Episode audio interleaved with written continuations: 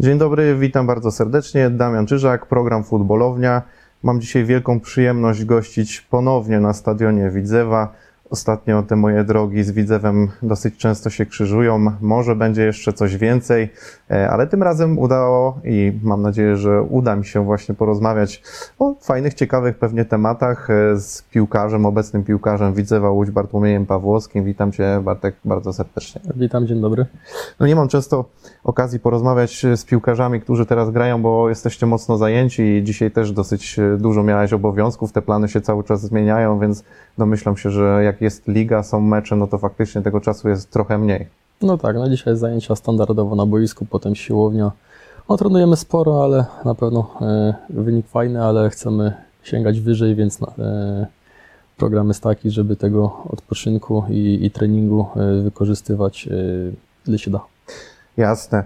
Przechodzę od razu do moich pytań, bo kilka ich mam, a chciałbym też tutaj wyciągnąć od Ciebie jak najwięcej. Wywiadów trochę udzieliłeś w swoim życiu, więc mam nadzieję, że jeszcze uda mi się coś ciekawego dowiedzieć. Pierwsze moje pytanko dotyczy w zasadzie Twojego e, powrotu do Widzewa, bo było sporo takich głosów, w których mówiło się, że będzie to dla Ciebie krok w tył że nie jest to najlepsze mm, rozwiązanie, że tutaj pierwsza liga.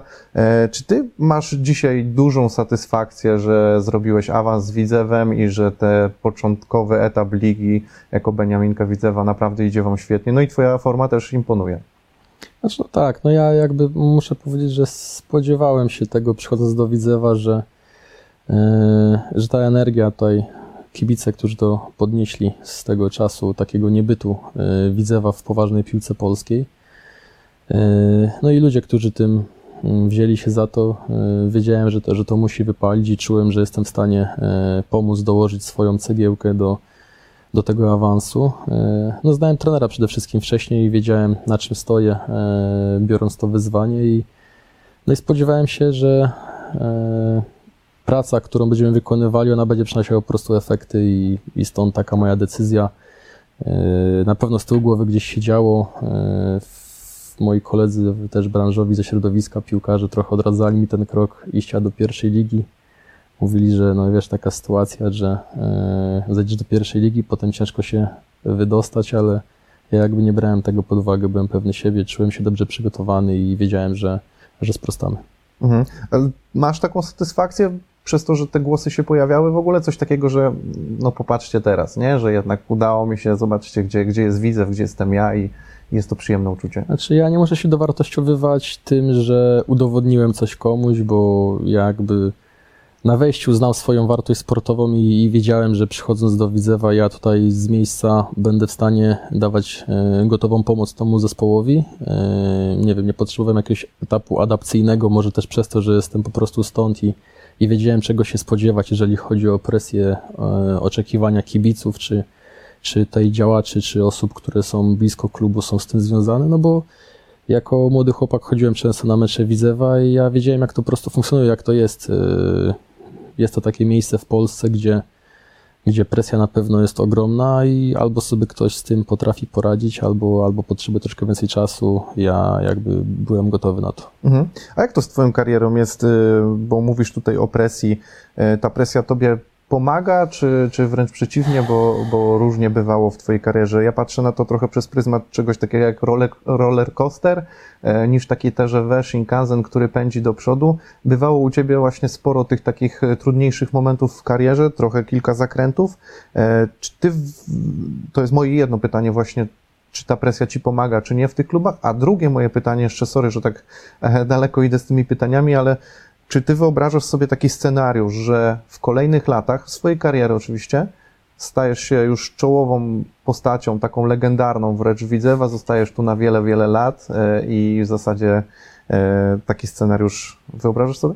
No nie wykluczam na pewno. No, kontrakt na pewno nie, nie wybiega tak daleko w przyszłość, że zostawał tutaj dzisiaj e, już wiele lat. No ale kto wie, może, może jakieś rozmowy się pojawią. Ale cóż, no ja, ja wspomniałem, ja jestem stąd. Dla mnie granie w Widzewie to mimo wszystko, że to była pierwsza liga, to było spore wyróżnienie e, przyjść tutaj. E, no cóż, roller coaster, no wiadomo, są w życiu lepsze momenty i, i gorsze. Tak samo jest w sporcie. No nie, nie da się wszystkiego zawsze e, idealną kreską namalować yy, i sobie tego wszystkiego wymarzyć i potem czerpać z tego. Czasami są takie momenty trudniejsze, jakieś kontuzje, słabsza dyspozycja. W moim przypadku też były zawsze bardzo duże oczekiwania, bo też byłem mm, przedmiotem transferów yy, gotówkowych. No i wiadomo, że jeżeli się jest, to są oczekiwania od razu z miejsca ogromne. Jak były jakieś gorsze, gorsze spotkania, no to, to gdzieś ta presja się yy, nasilała. Będąc młodym chłopakiem, na pewno nie radziłem sobie z tym tak dobrze jak dzisiaj, więc to jest też coś, czego można się nauczyć i z czym trzeba się w pewnym momencie zmierzyć. Także mówię, no gdzieś może też te, te, te momenty trochę pomogły mi być tym, kim jestem i, i tutaj przyjść i, i z kopyta wziąć udział razem w tej walce o awans. Mhm. To myślisz, że ta taka dojrzałość, to rozumiem, że przyszła pewnie też z wiekiem i, i z tym twoim doświadczeniem, które miałeś, bo patrząc na, na to, ile przeszedłeś, jak wyglądała twoja ścieżka zawodowa, to jednak młodym chłopakom mógłbyś wiele opowiedzieć, co zrobić lepiej, co zrobić, czego nie robić, albo co poprawić. No tak, no są takie momenty, które y, po czasie dopiero dochodzi do ciebie, że niepotrzebnie się tym gdzieś tam wcześniej stresowałeś albo przejmowałeś. Ja wyjeżdżając chociażby do Malagi z Widzewa, notabene, to ja miałem wtedy 23 mecze w Ekstraklasie. Miałem, wyjeżdżając do Primera Division. Yy, No i wtedy była też presja na to, że wyjechał chłopak, a gdzie on jest, zaginął, że coś tam nie gra regularnie, a z drugiej strony po czasie, dopiero po kilku latach zacząłem tak sobie myśleć, mówię, kurde, 23 mecze miałem w Ekstraklasie, jeszcze nie wszystkie w pełnowymiarowym e, czasie gry. E, Jakie ja miałem doświadczenie, że wtedy, nie wiem, wejść z kopyta i żeby tam rządzić w lidze hiszpańskiej. No, generalnie zacząłem sobie tak myśleć właśnie o piłkarzach polskich, którzy wyjeżdżali. Okej, są takie przykłady piłkarzy, kozaków, takich, nie wiem, jak Robert, czy, czy, czy chociażby jeszcze Grosik, który wyjechał też, nie, do, do Turcji i Arek Milik też grał. całkiem sobie poradził, nie? Mm, Za granicą. Arek, Arek, Arek w trzecim sezonie chyba, wtedy taką, w, chyba w Ajaxie wtedy, y, jeżeli mi się dobrze pamięć mnie nie myli, to już takim był dużym kozakiem, ale większość trzeba jechać i po prostu pracować, bo ten przeskok z polskiej ligi do, do ligi zagranicznej zachodniej no jest dość spory. Y, No, oprócz tego, jeżeli ma się tylko 23 mecze w ekstraklasie, to bagaż doświadczeń jest raczej znikomy. Mhm. No właśnie, wiesz, w tej twojej historii chyba najbardziej imponujące jest to, że ty e, mówisz, że znasz swoje, swoją wartość, ale fajne jest to, że właśnie znając swoją wartość potrafiłeś podjąć decyzję czasem zrobić dwa kroki w tył, e, bo mam wrażenie, że przed tą Malagą to były dwa kroki w tył, e, tak jak na przykład, nie wiem, teraz pójście do Widzewa teoretycznie oczywiście w cudzysłowie można nazywać krokiem w jednym krokiem w tył, tak wtedy mam wrażenie, że zrobiłeś takie dwa kroki w tył, co ostatecznie dało ci naprawdę e, wyjazd, spełnienie marzenia, tak się spełni, spełni, mogłeś spełnić swoje marzenie. Znaczy też to tak jest niejednoznaczne. No, miałem 18 lat, wcześniej całą byłem, jak debiutowałem w Ekstraklasie w Jagiellonii. No wiadomo, no to wtedy, to nie były takie czasy jak teraz, że młodzieżowiec, że ktoś młody musi grać, nie trzeba było po prostu zapierdzielać i tak konkretnie, żeby gdzieś tam się załapać na ławkę, co dopiero, żeby parę razy wejść z ławki czy zagrać w pierwszym składzie. Tym bardziej, że król strzelców Tomek Frankowski i, i Kamil Grosicki na podobnych pozycjach, więc raczej y, rywalizacja była przeogromna w tamtym momencie y, z przodu. No i cóż, zagrałem parę razy, ale gdzieś tam jakieś wypożyczenia do, jednej, do jednego zespołu, do drugiego, do trzeciego i gdzieś od drugiej ligi się e, odbijałem w górę. No i właśnie tam trafiłem też na trenera Niedźwiedzia e, w Jarocinie i spędziłem właśnie pół roku e, w drugiej lidze, potem pół roku w pierwszej lidze w Warcie Poznań. No i pół roku w Widzewie i w półtorej roku z drugiej polskiej ligi trafiłem do Primera Division. No właśnie ta historia jest bardzo imponująca.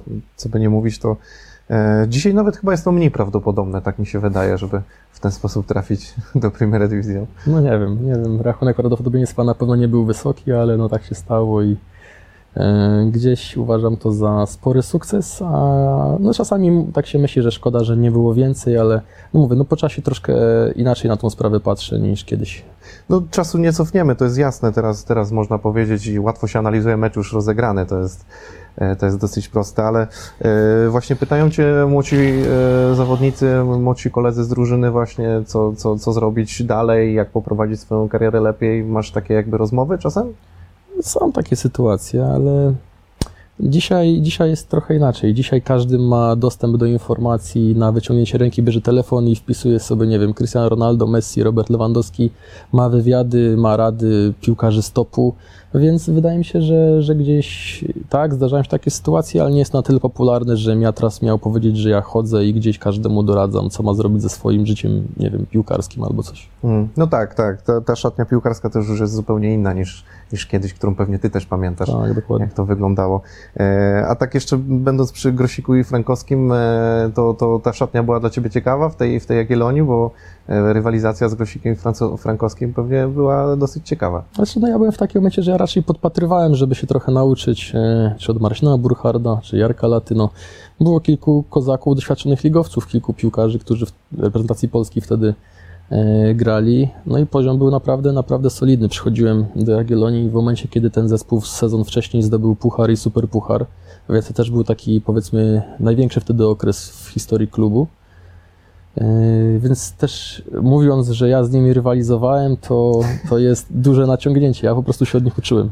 No a właśnie e, ktoś jakoś mocno Ci imponował? Miałeś jakieś takie momenty, w których stwierdziłeś, wow, że, że to było ciekawe, imponujące i robiło wrażenie na Tobie? Znaczy, no, ek- ekonomia, ekonomia pracy na boisku, no to Tomek Frankowski to rzeczywiście top, bo to było myślenie na dwa kroki do przodu, jak się ustawić, jak się zachować, żeby nie być zauważonym, jak dołożyć tą nogę w polu karnym. No i no, ta egzekucja w polu karnym była naprawdę bardzo duża. Znowu Kamil na szybkości potrafił minąć jednego, drugiego dobrze dograć z lewej, z prawej nogi. Nie było to dla niego jakąś szczególną różnicą, więc, więc mówię, no gdzieś tej jakości u nich było sporo. Chyba bliżej do stylu Kamila. Jak byłem młody, to grałem do 20 roku życia praktycznie tylko na ataku. Potem zacząłem grać trochę na skrzydle i tak zostałem skrzydłowym, więc wtedy akurat trenowałem częściej na ataku. Aha.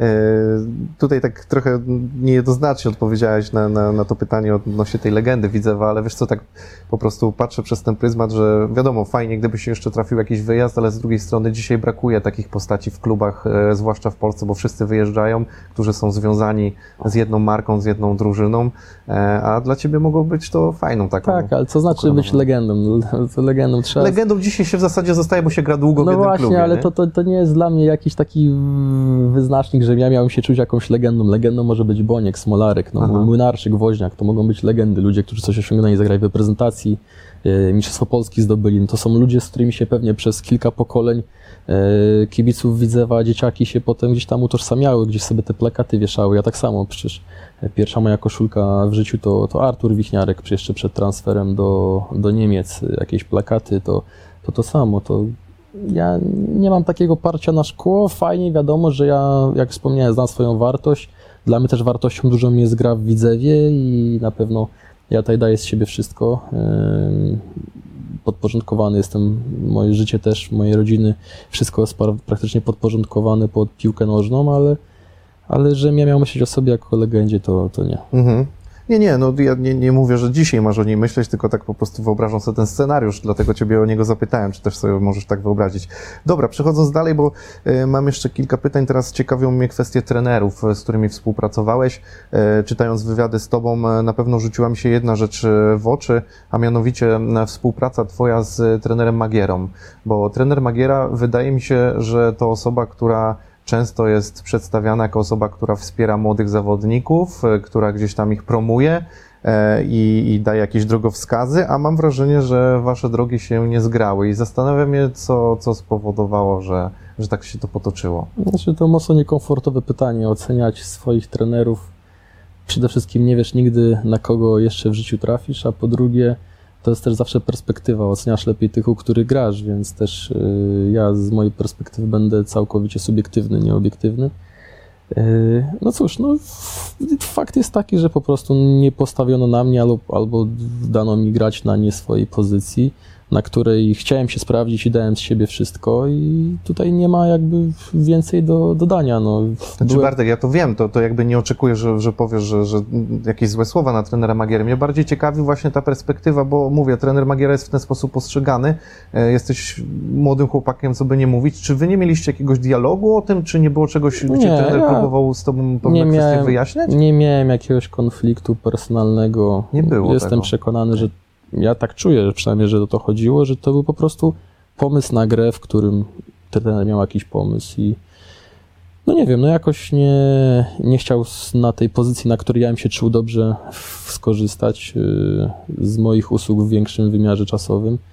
No ja jestem profesjonalistą, a sobie zdaję sprawę z realiów. Są pewnie jakieś sprawy też, które te trenerzy mają jakby prowadząc klub, liczą na to, że będą prowadzili długofalowo, może gdzieś prorozwojowo. Mhm. E, czy dla klubu też się bardziej opłaca czasami postawić na młodego chłopaka, więc mm, tym bardziej w tych czasach, że młodzieżowiec musi grać. Nie wiem, nie wiem, nie chcę się doszukiwać mówię, całkowicie... Nie, no gdyby coś było, to byś pewnie mi spor, powiedział. Sporto, sportowo, mentalnie byłem całkowicie gotowy, zresztą myślę, że pokazałem to przychodząc do Widzewa z miejsca, zacząłem strzelać bramki i grałem, tym bardziej, że graliśmy w tym samym systemie co w Śląsku i, i, i grałem w Widzewie dokładnie na tej pozycji, na której chciałem grać w Śląsku, a no mówię, no nie, nie, nie. Nic tam nie było więcej po prostu, co, co, co, czego, o czym byśmy nie wiedzieli. Dosłownie chwilka przerwy. Zachęcam Was do zakupu promocyjnego pakietu Kanal Plus Online za jedyne 39 zł przez pierwsze 3 miesiące. Dzięki temu będziecie mogli oglądać piękne bramki Bartka Pawłowskiego oraz poczynania naszych ligowców.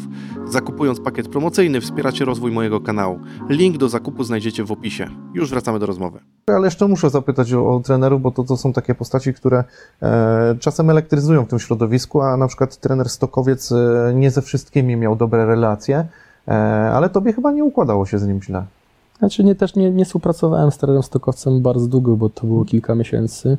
Trener Stokowiec do mnie zadzwonił i można powiedzieć, że sprowadzał mnie wtedy do Zagłębia. Mm. Wiesz, że znasz pewnie tę historię niektórych chłopaków. Tak, tak, obiło mi się o uszy.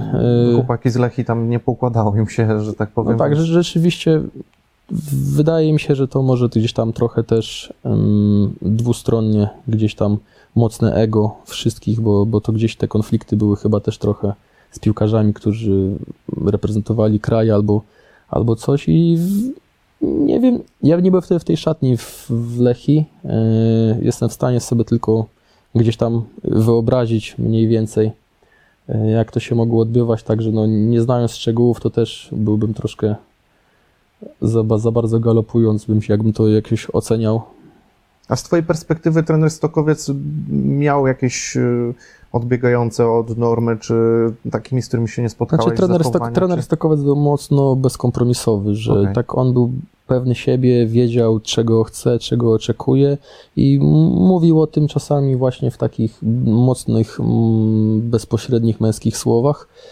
Y, co się zdarza zresztą w piłce takie czasami, że sytuacje są potrzebne, żeby właśnie czy piłkarze w, w trudnym momencie weszli, żeby ktoś walnął pięścią w stół i żeby gdzieś tam trochę to zmobilizować. Właśnie pod to się też czasami wybiera kapitana na boisku, żeby i po prostu wnioskuję, że to może doszło do jakiegoś starcia takiego, e, takiego charakterologicznego i jak to mówię, no czasami czas wydać po ryju, nie? Czasami trzeba no iść tak, na wódkę, tak, tak. żeby te sprawy załagodzić. Może, może szkoda, że gdzieś tam mm, nie było to załagodzone, bo na pewno z korzyścią dla klubu byłoby wtedy, w tamtym momencie, żeby, bo, bo to mimo wszystko to negatywnie działa, jeżeli wychodzą takie przecieki z klubu i dochodzi do, do sytuacji, że są konflikty, kłótnie z trenerami, z piłkarzami, z kibicami, jakieś banery na prezesów, bo to wszystko potem się odbija mimo wszystko. No tutaj chyba na to nie możesz narzekać, bo tu faktycznie wszystko gra pod to, no, żeby... Póki co i trzymamy za to kciuki, żeby tak było. Zdaję sobie sprawę, że w piłce nożnej wszystko może się zmienić od tak. A powiedz mi jeszcze, bo interesuje mnie właśnie Piotr Nowak, z którym też miałeś do czynienia, a czy tutaj właśnie może było, bo o nim e, kończąc jego przygodę tutaj z trenerską, to też różne pojawiły się, że tak powiem, historie i to takie właśnie wątki niekoniecznie piłkarskie, że nie zaprzątały mu głowy te wątki piłkarskie, a... No to chyba trochę taki, schodzimy na plotki, no. Trener Nowak dzwonił do mnie, jak byłem na wypożyczeniu w Kielcach wtedy mówił, że widzi mnie w zespole, że mam wracać z wypożyczenia, bo ja tak byłem trochę wtedy z, z tym moim kontraktem w Lechi zmieszany, nie za bardzo chciałem wracać. Raczej byłem bliższy odejścia z klubu niż, niż w nim pozostawania. Miałem jeszcze rok do końca kontraktu. No i stwierdził, że jestem bardzo potrzebny, bo w Kielcach grałem tak super i, i z jego perspektywy, że będzie, dostanę szansę. No to wróciłem do, do Gdańska yy, i co, kilka pierwszych kolejek wchodziłem z ławki. Sławek Peszko był też w niezłej dyspozycji po mistrzostwach, chyba wtedy wrócił. Mm, no i tak skoczyłem w jakimś meczu, chyba z Termaliką wskoczyłem do pierwszego składu, miałem grać w pierwszym składzie i w 13 minucie, czy tam nie wiem, w 18, w 15, nie pamiętam dokładnie, rozwaliłem przywodziciela i tak rozwaliłem przywodziciela, że straciłem tam, nie wiem, z 5 miesięcy czy z 6 miesięcy i więcej już nie zagrałem, także z trenerem Nowakiem w życiu rozmawiałem też raz przez telefon i raz na żywo i No i cóż, no tak jest w futbolu, no jak gdzieś miałem kontuzję, no to nie korzystał ze mnie, to potem wróciłem, kontrakt się kończył, korzystał z tych, na których w perspektywie mógł liczyć, więc też jakby nie wiem, czy tu jakiś podtekst mógłbym się doszukać. Mhm. Czyli nic, nic konkretniejszego. E, No to myślę, że mogę zapytać o trenera Niedźwiedzia, z którym e, łączą się bliskie relacje, takie piłkarskie, zawodowe. I mieliście do czynienia e, już wcześniej niż tylko w Widzewie. E, I ciekawy jestem właśnie, czy tutaj e, możesz powiedzieć, że trener Niedźwiedź to osoba, która miała największy wpływ na twoją karierę? Znaczy, był taki moment przełomowy w Jarocinie wtedy, że przyszedł do zespołu i ten zespół właśnie za jego mm, czasu trenerskich e, zaczął grać dobrze. To był chyba największy historyczny wynik w historii tego klubu. Wtedy czwarte miejsce albo piąte, chyba czwarte w drugiej lidze. No i cóż, no gdzieś tak, takie mm, koleje losu, że trener Niedźwiedź udowadniał, potwierdzał swoją wartość przez pracę w niższych ligach, robienie tych awansów z niższych lig i gdzieś szedł mm, do góry. Jest taki przykład właśnie ciężkiej pracy i gdzieś stara się w nas zaszczepić też tutaj w Widzewie właśnie mm, taką energię i taką codzienność, żeby każdego dnia wstajesz rano, robisz jakieś swoje przygotowanie, idziesz do, do klubu, wiadomo, trening masz, jakieś tam swoją salkę ćwiczenia, zestawę ćwiczeń dostają piłkarze, gdzieś tam jest to kierowane pewnie przez trenera Niedźwiedzia razem ze sztabem medycznym. Takie, taka praca od podstaw, praca, każdy miałby się skupić na swojej roli. Yy, No ja gdzieś korzystam z tego też, wiadomo, że mam zaufanie, ja czuję, że mam spore zaufanie u trenera. No z drugiej strony też nie uważam, żeby to było jakieś zaufanie mi dane z kapelusza, tylko też trzeba było na to sobie zapracować. Już kiedyś jak pracowałem właśnie z trenerem Nie- Niedźwiedziem, to gdzieś tam ta nasza współpraca układała się pozytywnie. Pewnie też dlatego zadzwonił do mnie, jak, jak był w Widzewie, czy, czy przyjdę, czy pomogę. No, za długo się nie zastanawiałem, przyszedłem i no i z tyle, ile mogę, to pomagam. Bo ty powiedziałeś takie słowa, że to głównie z uwagi na trenera Niedźwiedzia przyszedłeś do Widzewa. No tak, no bo to jest człowiek, któremu ufałem wtedy, z którym nie mogę powiedzieć, że byłem przez te lata w regularnym kontakcie, ale gdzieś tam przy jakiejś sytuacji, jakiegoś SMS-a na, na święta czy na urodziny, to, to gdzieś tam się wszystkiego najlepszego czy, czy coś innego się napisało. I gdzieś tam jakiś kontakt znikomy był. No i pewnego dnia zadzwonił do mnie i że słuchaj Barty, taka sprawa, że, że przydałbyś się nam, widzę, że nie grasz w Śląsku, nie wiem jaki masz pomysł na to. Tam powiedziałem mu, że gdzieś z jednym czy z drugim klubem jestem w trakcie rozmów, ale, ale zastanowię się i po dwóch dniach odzwoniłem, spotkaliśmy się e, na stadionie tutaj i, i jakoś nie, nie, nie potrzebowałem długiego przekonywania się do, do tego kroku. A to było przed tym, jak dzwonili do ciebie z Widzewa, już z trenerem się spotkałeś, bo ty powiedziałeś też, że jak zadzwonili do ciebie z Widzewa i ty powiedziałeś, to chyba prezes powiedział, że był bardzo zaskoczony, że ty się zgodziłeś prawie bez wahania. To było... No, to się zbiegło, bo to się zbiegło, bo spotkałem się z trenerem Niedźwiedziem przed derbami. To były derby, wtedy 2-2 było. W 90 minucie widzę wyrównał z UKS-em. Właśnie z tego miejsca oglądałem to spotkanie. To, to nie pamiętam, czy jakoś właśnie w tygodniu przed tym meczem, e, parę dni przed tym meczem z, widziałem się z trenerem i jakoś miesiąc później, miesiąc później e, miałem rozmowę właśnie z prezesem to było tak, że gdzieś tam ja wiedziałem, że trener e, tutaj na mnie liczy. Ja gdzieś tą w głowie mi to siedziało, że, że taka sytuacja, mm, tym bardziej, że już zdawałem sobie sprawę z sytuacji w Śląsku, że na tej pozycji, na której jestem zainteresowany, nie zagram i nie zagrałem tam ani razu i nie zagram. Wiedziałem, że cokolwiek bym nie zrobił i tak tam nie zagram. E, No było to też troszkę dla mnie dziwne, bo wcześniej u trenera Lawiczki w każdym meczu występowałem, ale no cóż, no mówię, taki, taki jest sport. I no i cóż, no tak to się zbiegło, że, że resztę już znamy. Mhm. E, A właśnie tylko tak dokończając to pytanie, to jest trener, który naprawdę miał największy wpływ na twoją karierę, czy, czy jakby rozkładasz to jakoś inaczej? Nie wiem, miałem też trenerów u, z Widzewa, odchodziłem do Malagi za pracę z trenerem Ryszkowskim, więc też dużo zawdzięczam trenerowi Ryszkowskiemu wtedy, Mhm. że sięgnął po mnie do niższej ligi, do, do Warty, yy, więc ciężko mi tak jednoznacznie powiedzieć, że ktoś był taki, dzięki komu ja w życiu coś osiągnąłem, no bo, no bo były lepsze Głównie momenty. dzięki sobie, to trzeba ustalić, to jest Były- jasne. Właśnie, były, były momenty lepsze, były gorsze. E, Nie wiem, czy od każdego, ale na pewno od większości trenerów da się czegoś nauczyć. Sęk w tym, żeby, żeby chcieć pracować i coś dla siebie wyciągnąć. E, Jak wspomniałeś już, trener Stokowiec też w pewnym momencie e, byłem po, po, po dość ciężkiej kontuzji, po tym przywodzicielu wtedy w Gdańsku i, i poszedłem i u trenera Stokow zacząłem grać, także Także, no mówię, jakbym miał teraz tak analizować w każdym klubie, czy, czy trenera Brosza w Kielcach, to bym musiał wymienić każdego, tylko czegoś się nauczyłem, a było tego sporo. No przemawia przez siebie profesjonalizm, więc rozumiem tą odpowiedź. A trener Niedźwiedź, pamiętając go z Jaroty, jego sposób pracy, jego charakter i podejście, zmienił się mocno pracując teraz tutaj w Widzewie? To jest e, inny trener, czy ewoluował? Jak, jak, jak to postrzegasz? To jest... No, lata lecą, pewnie parę kilogramów też więcej jest niż kiedyś. A tak na poważnie, no to wiadomo, że no gdzieś zaczynał, więc swoje obserwacje i pracę gdzieś czerpał.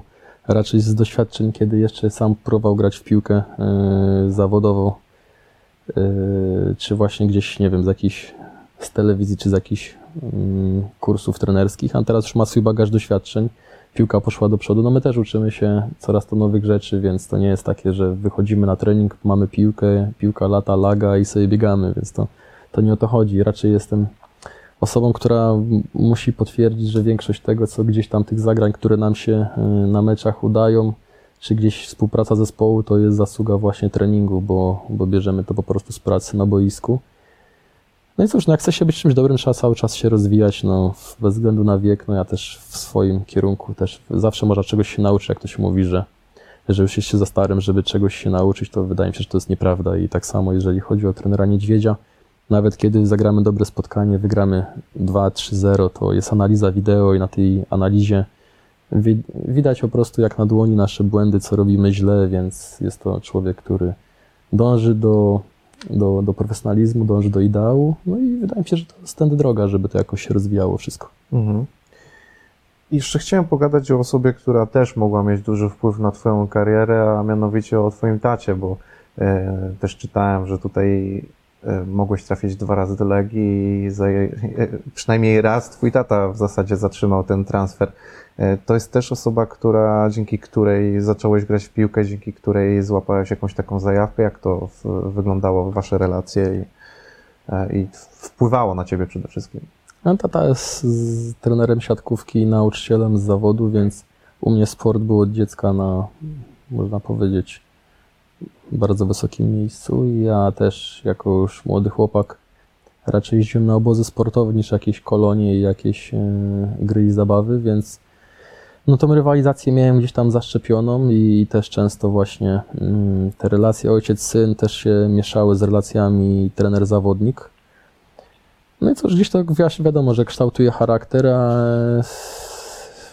ja też chciałem grać w piłkę bardzo, więc y, w pewnym momencie stwierdziłem, że już w siatkę nie będę grał i to było dość wcześnie, bo już chyba w, dziewią- w wieku 9, 9 lat kolega dojeżdżał z Zorkowa do, do Łodzi na treningi i się z nim zabrałem i tak to się zaczęło. Yy, no ale cóż, miałem wsparcie rodziców, zawsze chcieli, żebym uprawiał sport, yy, żebym to robił gdzieś na zawody sportowe, wszystkiego możliwego rodzaju się zapisywałem, jeździłem.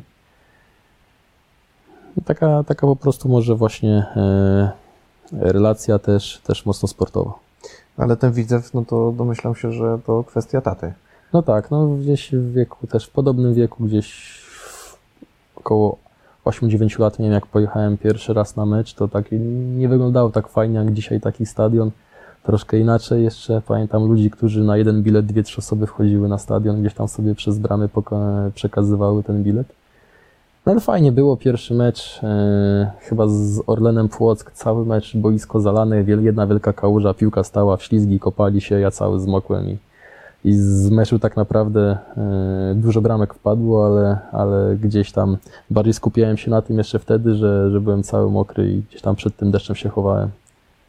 A ostatecznie trafiasz do młodzików ŁKS-u i to jest paradoksem. No to taka, taka historia, taka sytuacja. No kolega był kibicem i gdzieś na mecze ŁKS-u chodził. Najlepsza szkółka w tamtym czasie była na ŁKS-ie, więc on też chciał grać w piłkę i tata go dowoził. U mnie nie było w domu samochodu, więc była szansa jedyna, żebym jakikolwiek sport uprawiał, to, to żeby grać w siatkę, a nikt u mnie wysoki nie był, więc wiedziałem, że siatkarzem nie będę. E, gdzieś wiadomo, że lubiłem się poruszać, ale nie było to dla mnie i chciałem grać w piłkę. Kiedyś się, kiedyś się z nim zabrałem na trening, okazałem się na tyle dobry, że od razu się dostałem i na obóz pojechałem i tak to potem zostało. Mhm.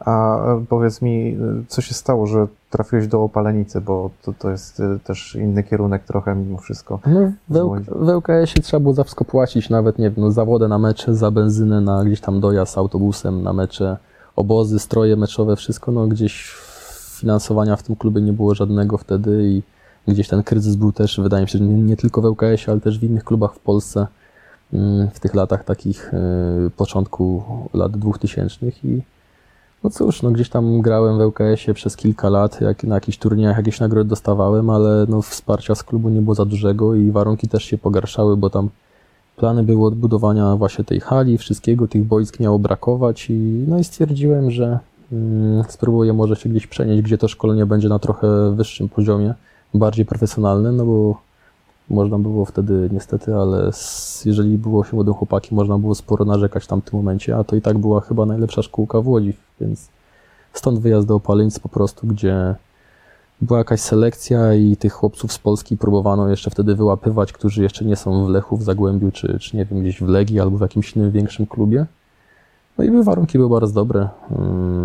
Mieszkaliśmy po kilku w domach, gdzie mieliśmy zapewnione jakieś jedzenie, pranie, miejsce do nauki. Więc jak ktoś chciał skorzystać, to, to była to całkiem, całkiem dobra forma.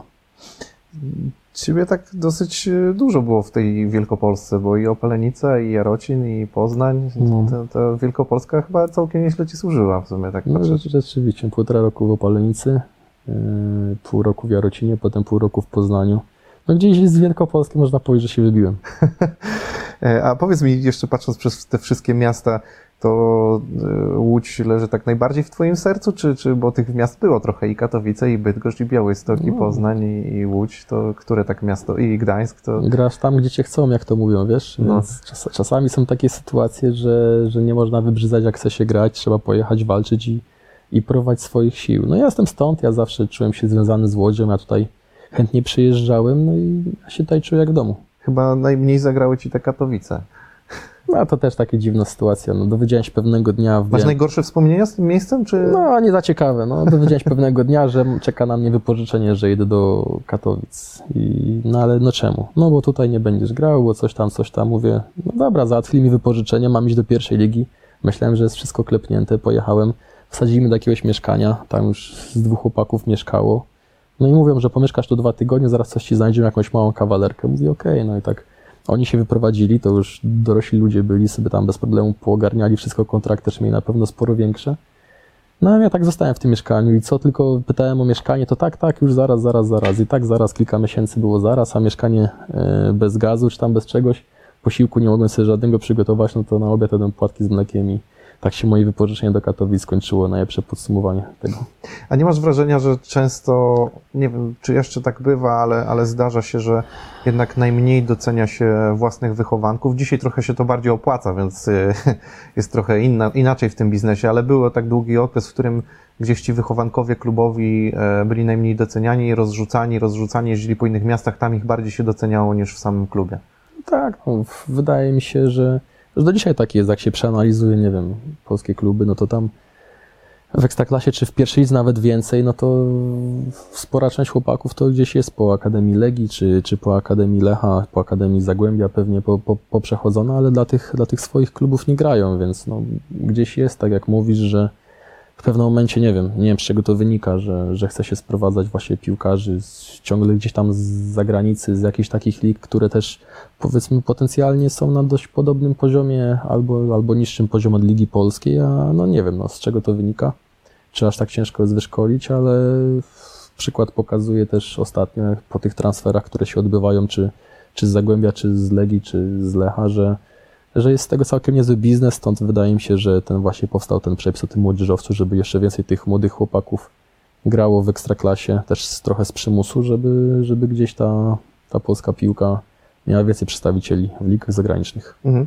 Tak jeszcze do, dopytam o jeden wątek y, zagraniczny, twój pobyt zagraniczny już o Maladze opowiedziałeś w wielu wywiadach i, i, i nie chcę cię już to, o to przepytywać po raz kolejny, ale e, ta Turcja, czy to robiło jakoś tam na tobie wrażenie, bo Turcja jest takim krajem dosyć szalonym na punkcie piłki i czy ten moment, oczywiście on też może nie był jakiś super udany, ale czy ten moment zapamiętasz jakoś tak do końca życia, coś, co ci się rzuciło mocno w oczy, e, przenosząc się do Turcji? No zapamiętam, że jak chce się iść do klubu z zagranicy, to wcześniej musi do ciebie trener zadzwonić, a, a nie to, że się trener, który wcześniej chciał, żebyś poszedł, y, odchodzi z klubu, a klub dopina transfer już przy nowym trenerze, bo to jest nauczka, że to raczej y, może nie wypalić.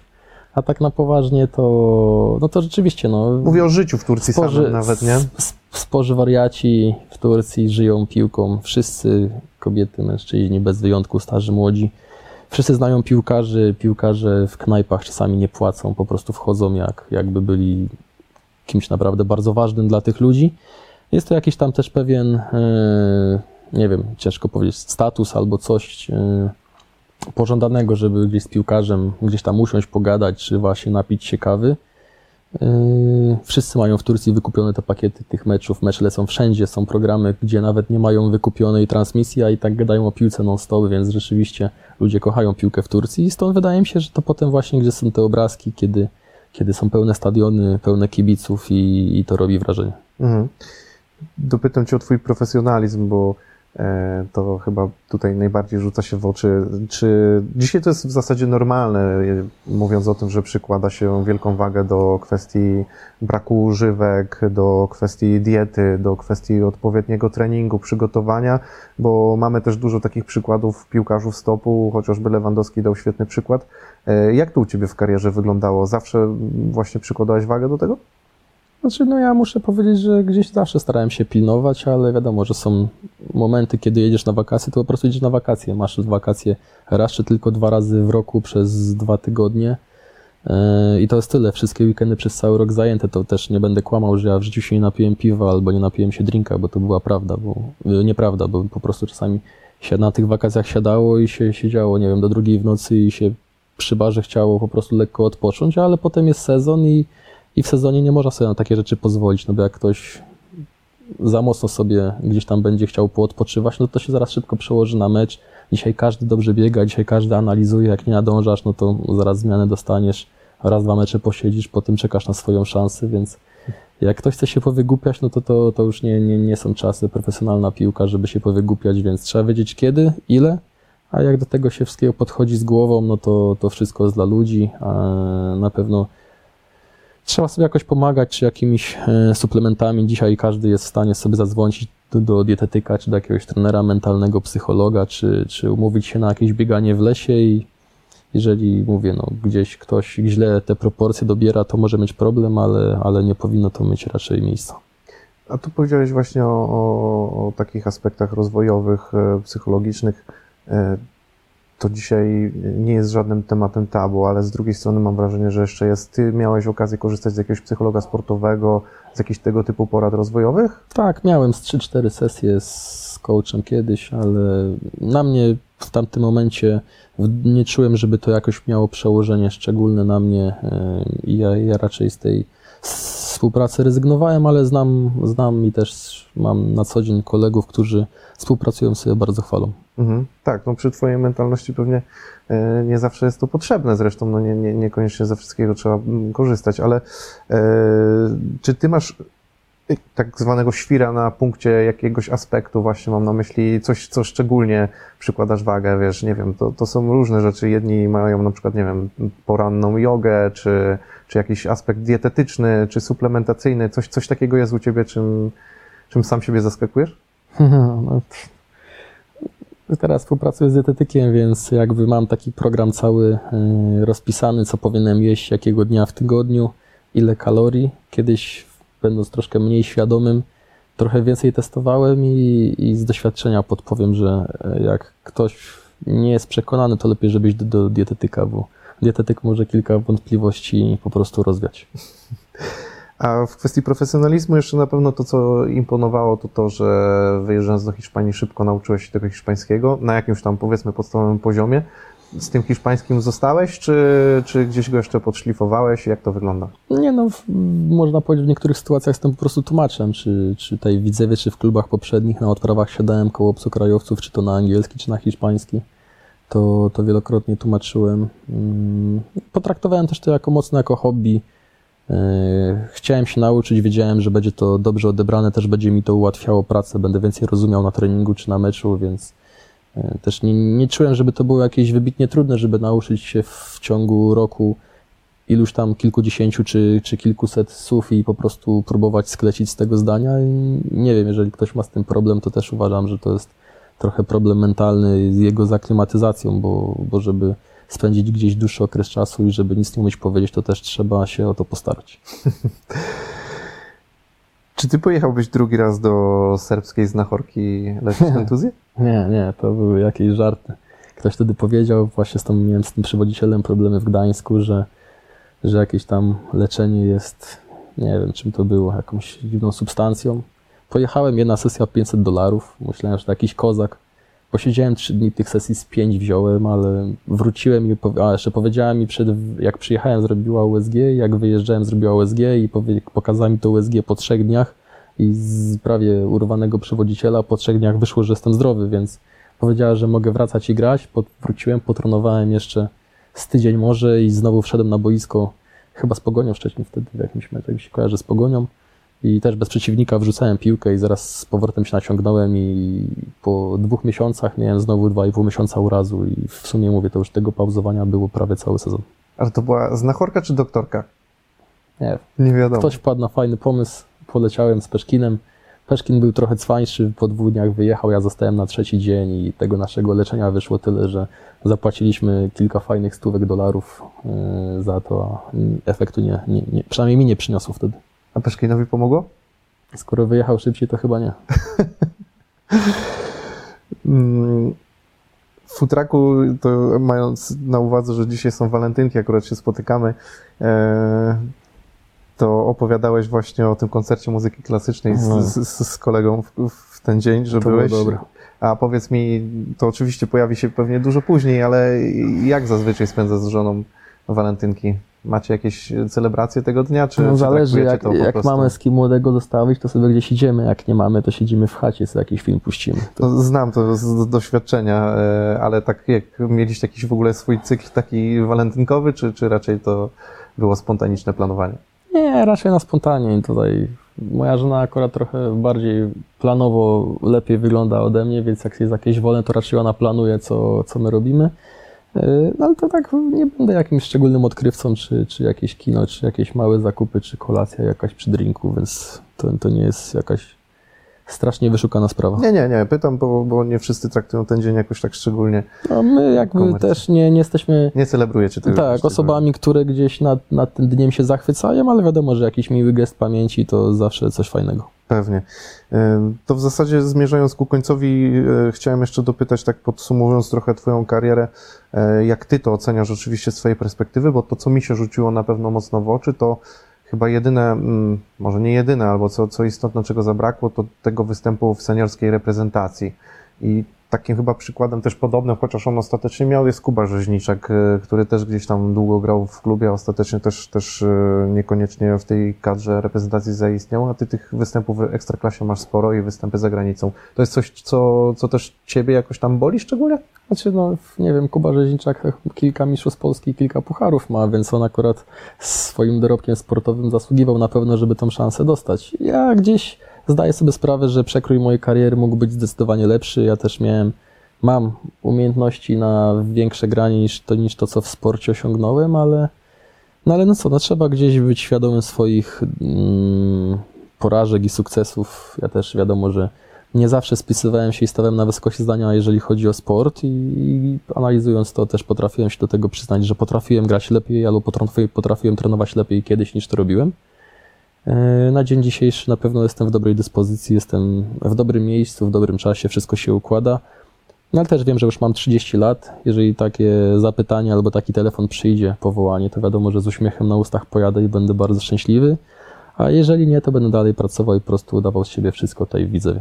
Mhm. Wyjazd zagraniczny jest jeszcze realny? Bierzesz pod uwagę? Znaczy na pewno jest realny, bo dzisiaj wyjeżdżają piłkarze w każdym wieku. To zależy tylko od potrzeby chwili w danym klubie i od tego, czy, czy szukają kogoś o Twoim profilu, Ciężko mi powiedzieć, czy, czy do tego dojdzie, bo nie za bardzo o tym myślę, więc y, jeżeli taka sytuacja się pojawi, to wtedy będę się na tym zastanawiał albo będę w stanie coś na ten temat powiedzieć. A jakiekolwiek pomysły na to, co po karierze? Nie, na pewno nie, będę, na pewno nie będę trenerem, przynajmniej nie czuję tego teraz, a, a co dokładnie, to, to jeszcze nie wiem. Mhm. Słuchaj Bartek, to czego mogę Ci życzyć? Albo widzowie czego mogą Ci życzyć, oprócz tego, żeby nie było kontuzji i jak najwyższa forma? A ja tylko tego, resztę, Tylko tego. resztę muszę robić sam. Okej, słuchaj, bardzo Ci dziękuję w takim razie za Dzięki. poświęcony czas. E, trzymamy kciuki oczywiście za, za, za to, żeby jak najlepiej Tobie szło e, piłkarsko, to dzięki temu pewnie klub też wiele zyska. E, ja Wam dziękuję za oglądanie, mam nadzieję, że Wam się podobało. Nieczęsto jest okazja porozmawiać z piłkarzem, który przybywa na boiskach ligowych na co dzień. Zachęcam oczywiście do oglądania innych wywiadów. Subskrybujcie aktywność, poproszę Waszą jakość typu łapki w górę i komentarze, bo to się przydaje po to, żeby te wywiady pojawiały się częściej w sugerowanych. No i do zobaczenia przy okazji innych rozmów. Dziękuję, cześć, do zobaczenia. Siemanko, cześć.